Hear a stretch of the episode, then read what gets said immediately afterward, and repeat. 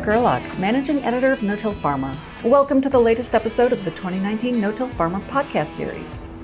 Today's program, Why Cover Crop Acreage is Growing and Important Rule Changes That May Reduce the Risk, is brought to you by Cover Crop Strategies and the sponsors of our digital content, Gandy, I&J Manufacturing, Montag Manufacturing, Walnut Creek Seeds, and Unverferth Manufacturing. I encourage you to subscribe to this series, which is available in iTunes, the Google Play Store, Spotify, SoundCloud, Stitcher Radio, and TuneIn Radio. Subscribing will allow you to receive an alert about new episodes when they're released. As you know, the Census of Agriculture's 2017 data is out, and the acreage seeded to cover crops in the U.S. increased nearly 50% in the past five years. In a Q&A interview with senior editor John Dobberstein, Rob Myers, Regional Director of Extension Programs for Sustainable Agriculture Research and Education, also known as SARE, will talk about why this increased interest is significant to agriculture in both semi arid regions and areas where precipitation is plentiful. Myers will also outline some important changes to crop insurance regulations ushered in with the new Farm Bill and share his projections on where the U.S. could land with total cover crop acres by 2029. Please note that you can follow along with this podcast discussion and see important cover crop data by downloading Rob's preliminary report located at the landing page for this podcast. And with that, let's turn it over to John and Rob. Welcome, everybody. I'm here with Rob Myers, Regional Director of Extension Programs for Sustainable Agriculture Research and Education, also known in the industry as SARE. Rob's here to talk about the new Census of Agriculture data from 2017 that came out earlier this month that included figures for cover crop acres both nationally and in all 50 states, and the rate of growth for each state. Rob, maybe you could just start off by telling us what your role is at SARE and what you do. Sure. So I work with uh, universities and farmers and nonprofit organizations across the Midwest on different sustainable ag programs. I spend probably about half my time working on uh, cover crop and soil health uh, programs and topics, and uh, I'm an agronomist myself, so that's something of great interest to me, and uh, just try to help uh, people not only with some grants that we give out, but also uh, education and outreach programs, including uh, conferences and other programs we put on. This first question I have is what you're feeling about the overall increase in cover crop acres in the U.S. Did those numbers beat your expectations, and what has the reaction been in the industry? Yeah, well, I thought the number of 15.4 million acres in 2017 for the U.S. as a whole was pretty close to where I expected. I thought it'd probably be in the 16 to 17 million acre range, and I did learn after the fact that. Uh, that 15.4 million acres probably doesn't quite capture everything. Uh, for one reason, uh, it looks like the way they asked the question about grazing uh, might have led some farmers to count cover crops they grazed in a different category.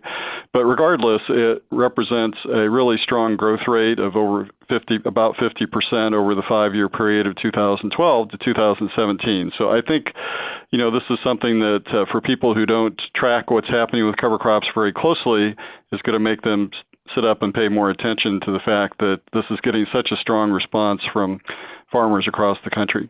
What do you feel is behind the, the increase in acres? What do you what do you think's driving this?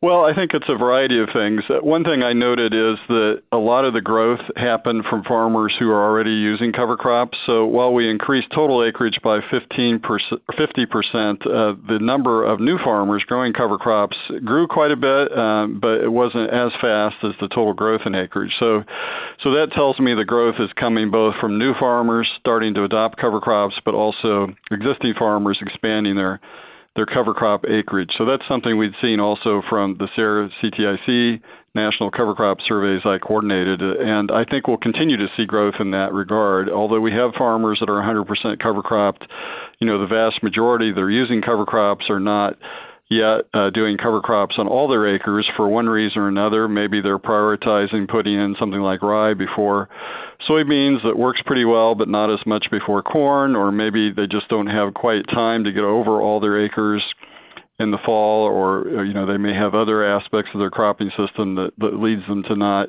yet use them on all acres. But but many farmers tell me they are continuing to ratchet up their acreage of cover crops, and uh, so I think that's a trend we'll we'll continue to see.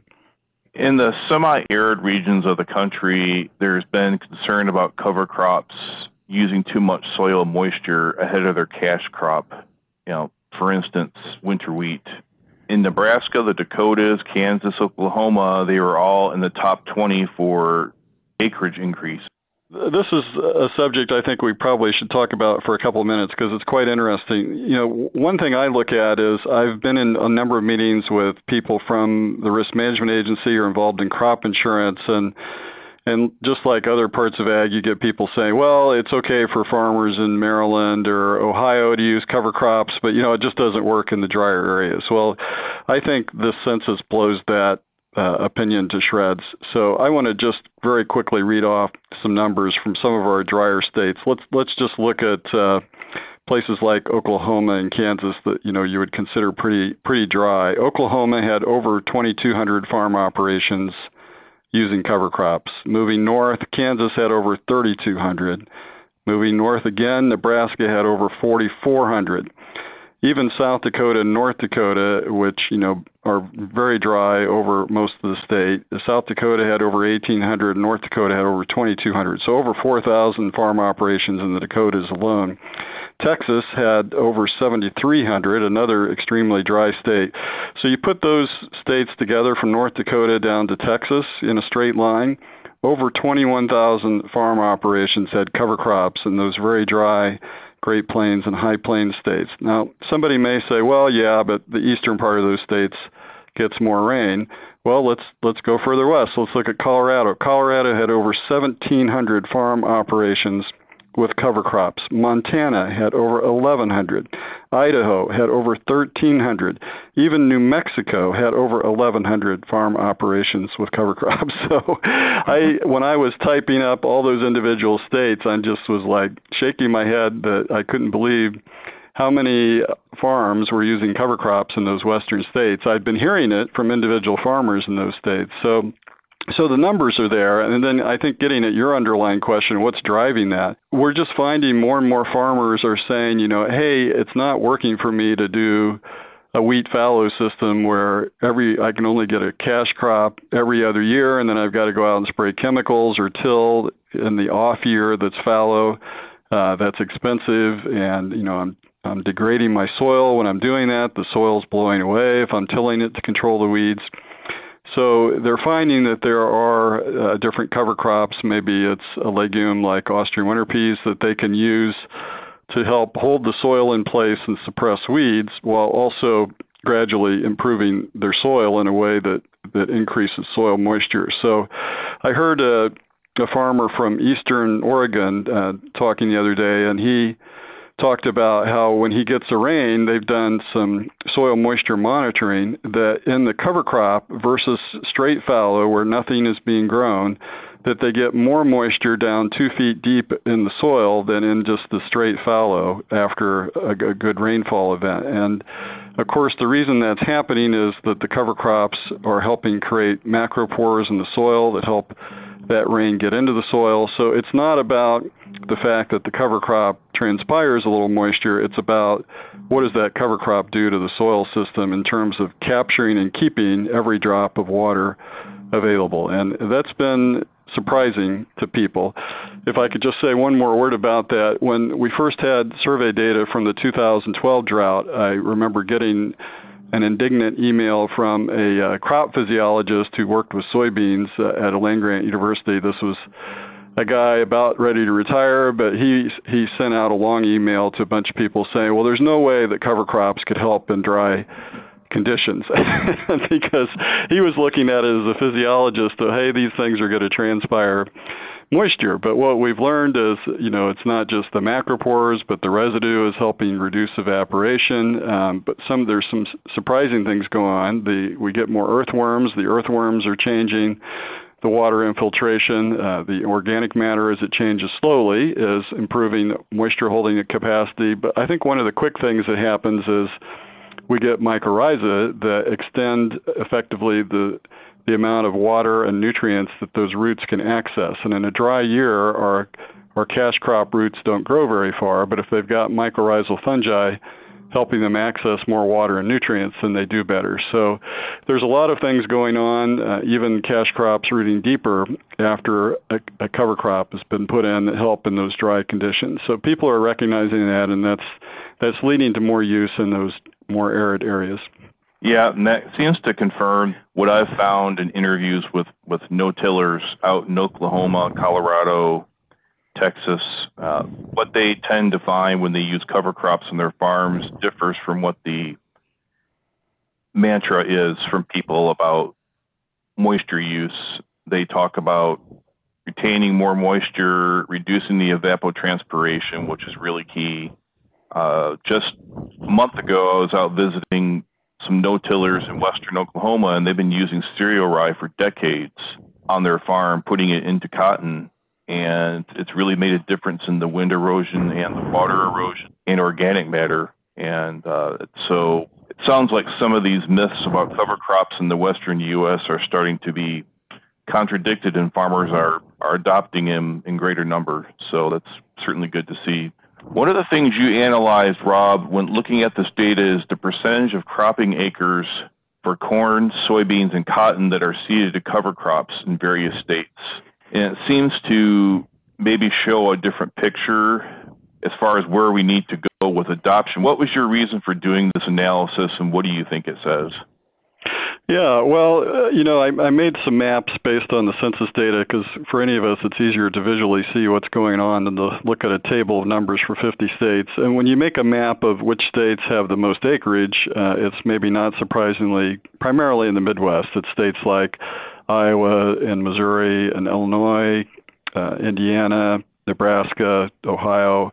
Uh, Texas is a big one outside the Midwest uh, and not as much in the other parts of the country. But then when you you flip it and you say, well, what percentage of the actual cropland is in cover crops? Then it skews much more to the eastern part of the Corn Belt. And you know, as a quick way of looking at that, and it's not a perfect way of looking at it, I mapped uh, the number of cover crop acres versus the number of corn, soybean, and cotton acres in each state. Now, wheat, of course, would be the other big one you could look at.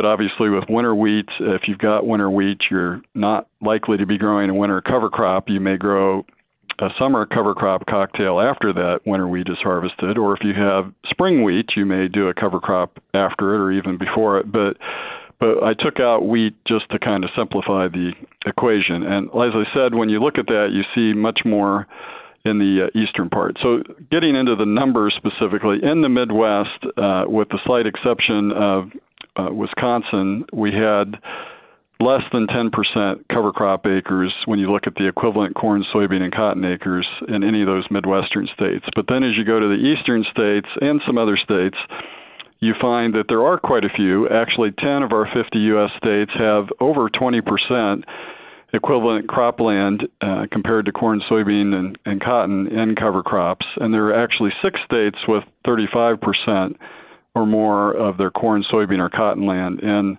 cover crops. Now, I want to reemphasize that there would be some acres in each of those states that is not corn, soybeans, or cotton that has cover crops. There'd be some vegetables, there'd be some small grains, there there might be sorghum or some other crop, but I think that's not a bad way to take a quick look at it, and I think it tells me two things. One is that you know it is possible that we'll get in the Midwest or really any state a much higher level of adoption because we've got 10 states already that are at more than 20%, and like I said, six that are at 35% or more. So I, I never buy the argument, well, we're just, yeah, cover crops are great, but it's never going to be more than 5 or 10% of the acres. I, this, that's another thing the census shows us is a lot of these states that have been low in the Midwest, they're the ones that were more than doubling their acreage. I mean, Iowa uh, almost tripled uh, its uh, cover crop acreage went from 379,000 to, to 973,000, 156% increase.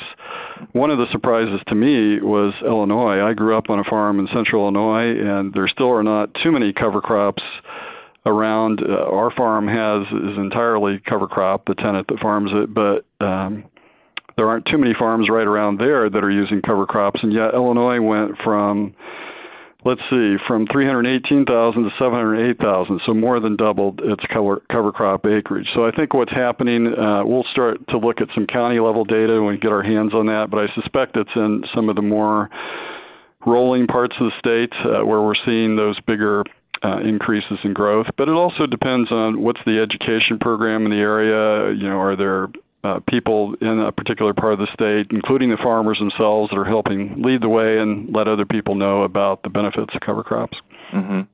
You've been involved for a number of years with the annual survey you do of, of cover crop users. Did you see anything in the census data that contradicted what you've seen in, in your own surveys? We had been tracking a little bit higher growth rate, but I think that reflects the fact that we're we've been surveying people who are already using cover crops for the most part, and and so again, those are the people that are accelerating their use of cover crops even faster than the number of new farmers growing them. But it is pretty remarkable how many uh, farmers there are in total. Uh, that was one thing I was really curious to see because I did not have a good handle on that. So I mentioned some individual state numbers for the West. But looking nationally, uh, the census said we had 153,000 farm operations with cover crops, and that's more than I would have expected. Now, of course, an individual farm may uh, have more than one farm operation as far as NASS is concerned. But I think that gives us a rough idea that you know certainly there's probably more than 100,000 farmers using cover crops, and uh, so that that was pretty remarkable to see, and something we really didn't have a handle on just from our survey. Right. Was there anything in the data that confirmed some of your observations from your own surveys? The things that you thought were true that you know turned out to be true? Well, as I, I said, the, the growth has been uh, accelerating, and uh, I think that it's not.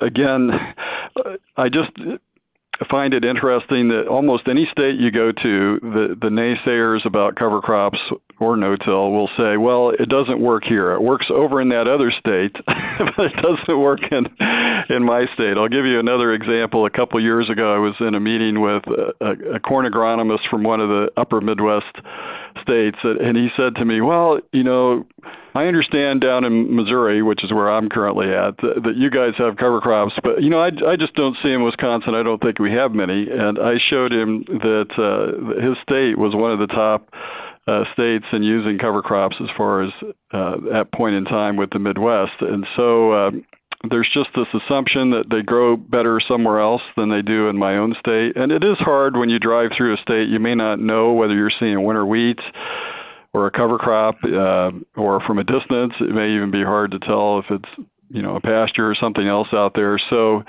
uh, I think people are surprised when they look at the census data just how how much cover crops are out there. Now, yes, it's still a relatively low percent of acreage in some states, but these numbers are, you know, they're growing. 15 million acres is nothing to sneeze at in terms of its impact on our soil and water, and even from an industry standpoint. Talked about the uh, census question on cover crops and that it is pretty general, doesn't really define what a cover crop is. Tell, tell me what your thoughts are on that and what you think the questions should say, or maybe how they should approach it differently if you want to comment on that. yeah, well, it's you know they they ask it in a very simple way, and I don't think it's terrible the way they do it. They just simply say how many acres of cover crops did you plant in this case in 2017, and and then the first time they ever asked that question, to my knowledge, was 2012. So we don't have earlier data. That that would have been nice if we'd known how many acres there were in earlier years, but uh, so, so they had the same question in 2012 and 17. How many acres did you plant in that census year, or 2017 in this case? So they don't tell you what is considered a cover crop, and perhaps more importantly, they don't tell you how to handle special things like if you grazed or hayed the cover crop, do you count that as a forage or not? So it looked to me like uh, from the this last census that some farmers might have might have ended up putting cover crops that were grazed into another category because there was a question about if you had a crop that was grazed, you know, count it here. Um, so it, it probably would be nice if they either had a second question right after the question about cover crops, how many additional acres of cover crops did you graze, or they just made clear that you could include grazed cover crops in with that because we don't really have a good idea nationally what percent of cover crop acres are grazed. I, I I'm quite confident that it's a significant percentage in some states, but whether it's 10% or 15%, you know, I don't really really know. But there certainly could have been another couple, maybe even three million acres of cover crops that have been grazed that ended up getting counted somewhere else. So it's hard to know based on the way the question was asked. Yeah, and I can say from an editor that I've seen an increased number of questions coming from readers and, and the general farming public as well about grazing cover crops. And we had a lot of interest at our National No Tillage Conference on grazing cover crops. We had the classroom, people were standing in the hallways, and our roundtable discussion had way more people than seats. So I, I would have to agree with you that there's a lot of interest in grazing cover crops in terms of diversifying income on the farm. So, yeah, I think it'll be interesting to see if they revise that question for the next census. If this discussion has you thinking about getting cover crops seeded as part of your conservation efforts, check out the opportunities to come at the 28th Annual National No Tillage Conference to be held January 7th through 10th, 2020 at the newly redeveloped Union Station Hotel in St. Louis. Last year's conference covered more than 27 different topics related to successful no-till systems, and our upcoming event will be sure to present even better information to help your farm operations be more profitable. For more information, go to www.notillconference.com.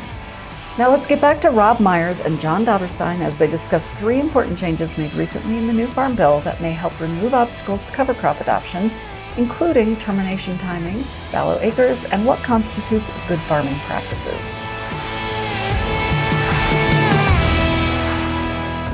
So, where do you think we're heading with cover crop incentives? I had Barry Fisher tell me one from the NRCS tell me one time that for every acre of subsidized cover crops that is planted, that five more acres of cover crops are planted by those who are just wanting to experiment.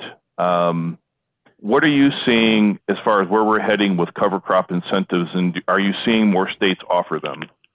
Yeah, that's an interesting question. Uh, well, the biggest trend with incentives that I am quite confident is happening is the NRCS, particularly through EQIP, but also through their um, conservation stewardship program, is offering more dollars for cover crop incentive payments in just about every state in the U.S. And, and of course, it varies from state to state how much they prioritize. The state NRCS offices have some latitude in which of the many, many different uh, conservation practices gets priority to some extent in that state, uh, and that's influenced by volunteer members on their state technical committees. So I serve on the one in Missouri, and I know there's discussion about that.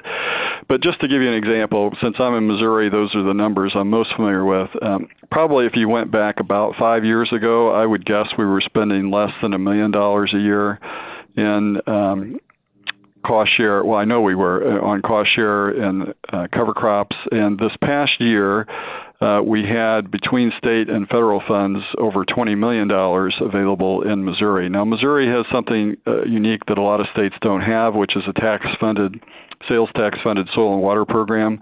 That generates about $40 million a year for a variety of uh, soil and water practices. And, and that program as well, that state program, has really ratcheted up its cover crop incentives. So that's having an impact. You know, Missouri was one of the states that more than doubled its cover crop acreage. So I think uh, Barry Fisher was right. It is a minority of the total cover crop acres. Um, we don't have a real hard number when you put state and federal dollars together, what percentage are cost shared. Uh, my best guess would be, like Barry said, it's probably in that 20 maybe t- not more than 25% range. I, there are a lot of farmers who will get an incentive payment to get started with cover crops and then after they get comfortable with them, will will do it on their own because they find it does really start to pay after a couple of years. So they they have a role, and uh, the numbers seem to be increasing uh, in terms of the federal incentive payment rates. As far as the number of states that are offering them, I'm sorry, I don't have a real good handle on that. There are there are certainly several that are doing it, but I don't know the total number in the U.S. Do you feel like there's a connection though between the states where there are incentives and adoption I, I do think there is a, a strong relationship. I mean, many people who kind of follow what happens with cover crops have pointed to the example of Maryland. Uh, Maryland is the state that has the highest percentage of its cropland in cover crops. They've they've generally been in the 40 to 50 percent range of their cropland that has had cover crops on it, which is pretty remarkable. And and for Midwesterners, they may say, well, that's Maryland, but you know, I I lived in Maryland for a few years when I worked for the U.S. Department of Ag out there, and uh, you're out on the eastern shore of Maryland, you could be standing in central Illinois where I grew up. I mean, it's flat and nothing but corn and soybeans as far as you can see in any direction. So but they've been able to do it for two reasons. They've had 25 years of education about the value of cover crops, and that's had a huge impact. And then they've also had state incentive funds.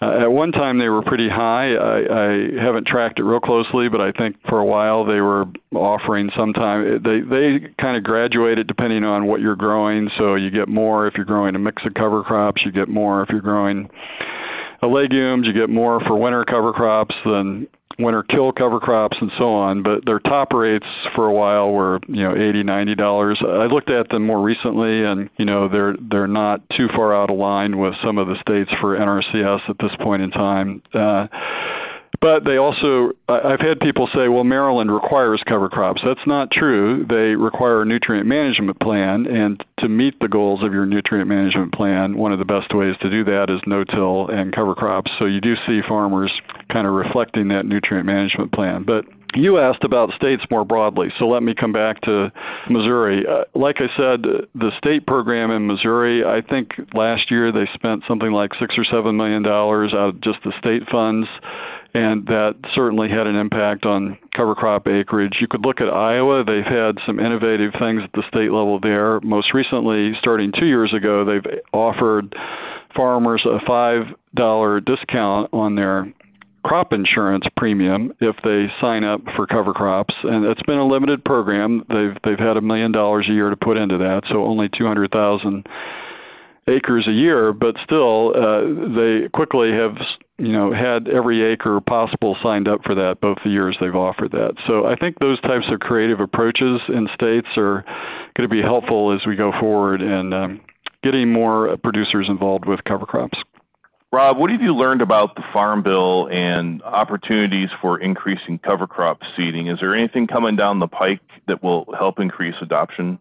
There were two main things that happened in the Farm Bill that will be important for cover crops going forward. First, they did reauthorize both EQIP and the Conservation Stewardship Program for NRCS as funding programs and provided um, fairly decent levels of support for those programs going forward. There were some cuts, but that will continue to play a major role. The big change, though, was in the crop insurance area. And uh, so there were three changes related to cover crops and crop insurance. I'll mention the two smaller ones first, and then we'll end up with the, the more important change. So, one of the changes was they clarified when cover crop termination is considered to occur, because that was not totally clear in previous guidance from USDA. From this point on, uh, once the agency gets these rules implemented out of the Farm Bill, uh, the termination will be considered the date that the termination practice is applied. That seems common sense. In other words, when you spray the cover crop is when it would be considered the termination date. But in the past, they were there was some thinking. Well, maybe it's not fully terminated until the cover crop is totally dead, which could be 10 days if you sprayed glyphosate on it or uh, some other product. So, so that was a small but notable change. Uh, for farmers who have fallow acres, uh, there was a change to uh, provide a better insurance situation for farmers using cover crops. You could use cover crops in fallow previously, but now once they get these rules implemented from the Farm Bill, uh, those farmers will not pay a penalty for using cover crops. Before they, if they had an insurance claim, they would get a reduced payout versus where they had no cover crops in a fallow situation. So it kind of just levels the playing field for cover crops for farmers in a fallow area. Now, the, the big change that will affect uh, more people is the change uh, around how cover crops are viewed for termination in terms of crop insurance eligibility. So all farmers across the U.S. Uh, have if they can use cover crops and remain eligible for crop insurance. But, it, and this is a huge but, it had depended upon when you terminated your cover crop. So if you were in the eastern part of the U.S., it was pretty good. You could terminate that cover crop up to a few days after planting your corn or soybeans or other cash crop. However, if you were in like the western two thirds of the country, kind of starting in western Iowa, um, the Nebraskas, Great Plains, going west, then you had to terminate earlier. And that's been a problem for a lot of farmers who wanted to, to do practices like planting green. Uh, I know a farmer in Oklahoma, Jimmy Emmons, who on fields where he, and he's in western Oklahoma, where he plants his, uh, say, soybeans into a green cover crop, he cannot take crop insurance on those acres. And so uh, that's unfortunate uh, for farmers in those areas, or has been. Uh, because you know that may affect their ability to get an operating loan for the bank if the bank requires crop insurance on that field.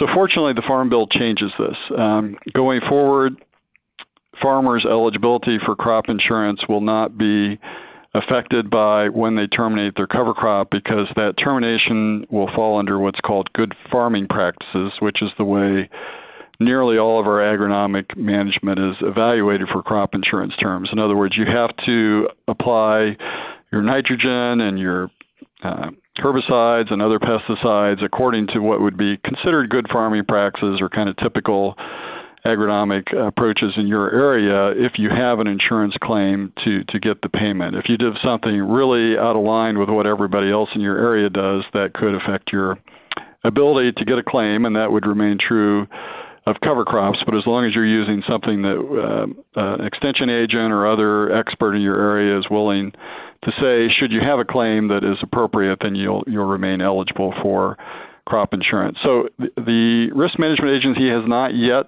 uh, formally implemented that rule that's in the Farm Bill. Um, I'm hoping before too much time goes past, they will have that on the books, uh, but uh, that's something that will be coming down the pike here later this year.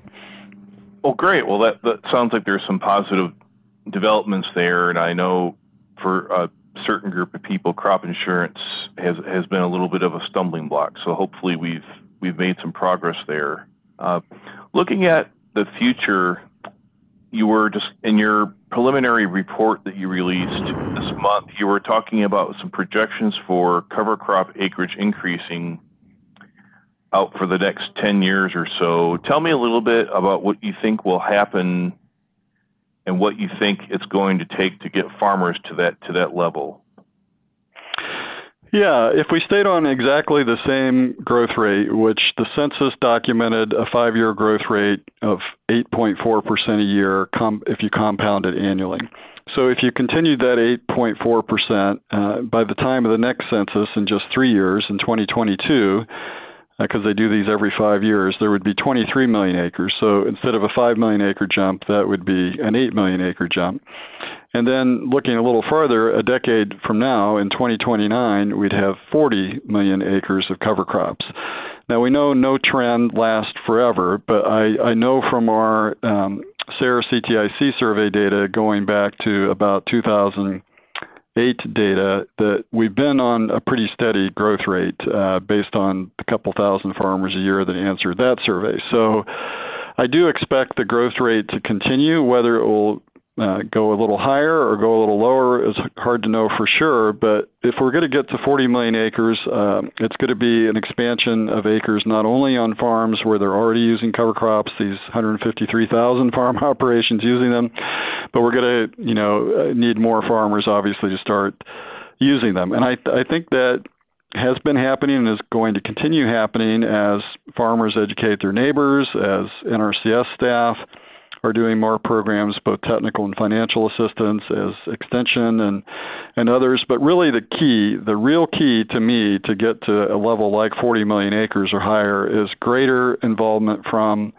ag industry, and I'm certainly seeing signs of that happening. Uh, when I go to meetings, I'm seeing more people from companies like Bayer and Syngenta and uh, smaller ag retailers that are that are there at those meetings. Uh, we we now have there was a big survey of ag retailers, the companies that sell fertilizers and pesticides, and in some cases seed. Um, about 40% of them are now uh, selling cover crop seed, if I remember right, or providing other services related to cover crops. So, so that will continue to grow as they see that as a business opportunity. And, and just to put it in the context of the seed industry, 40 million acres of cover crops, if you assume the national average seed price for acre of cover crops at $25 an acre, that would be a billion dollar seed industry. And I think that in itself is going to continue to get more interest from some of these uh, big companies as they see that hey this is an industry that we can get involved with that uh, fits our other business models and um, you know helps us with our farmer clients. So I would expect to see continued stronger involvement from industry, but I do feel that that will be a key to uh, getting to acreages of 40 50 million acres or more. Great, great.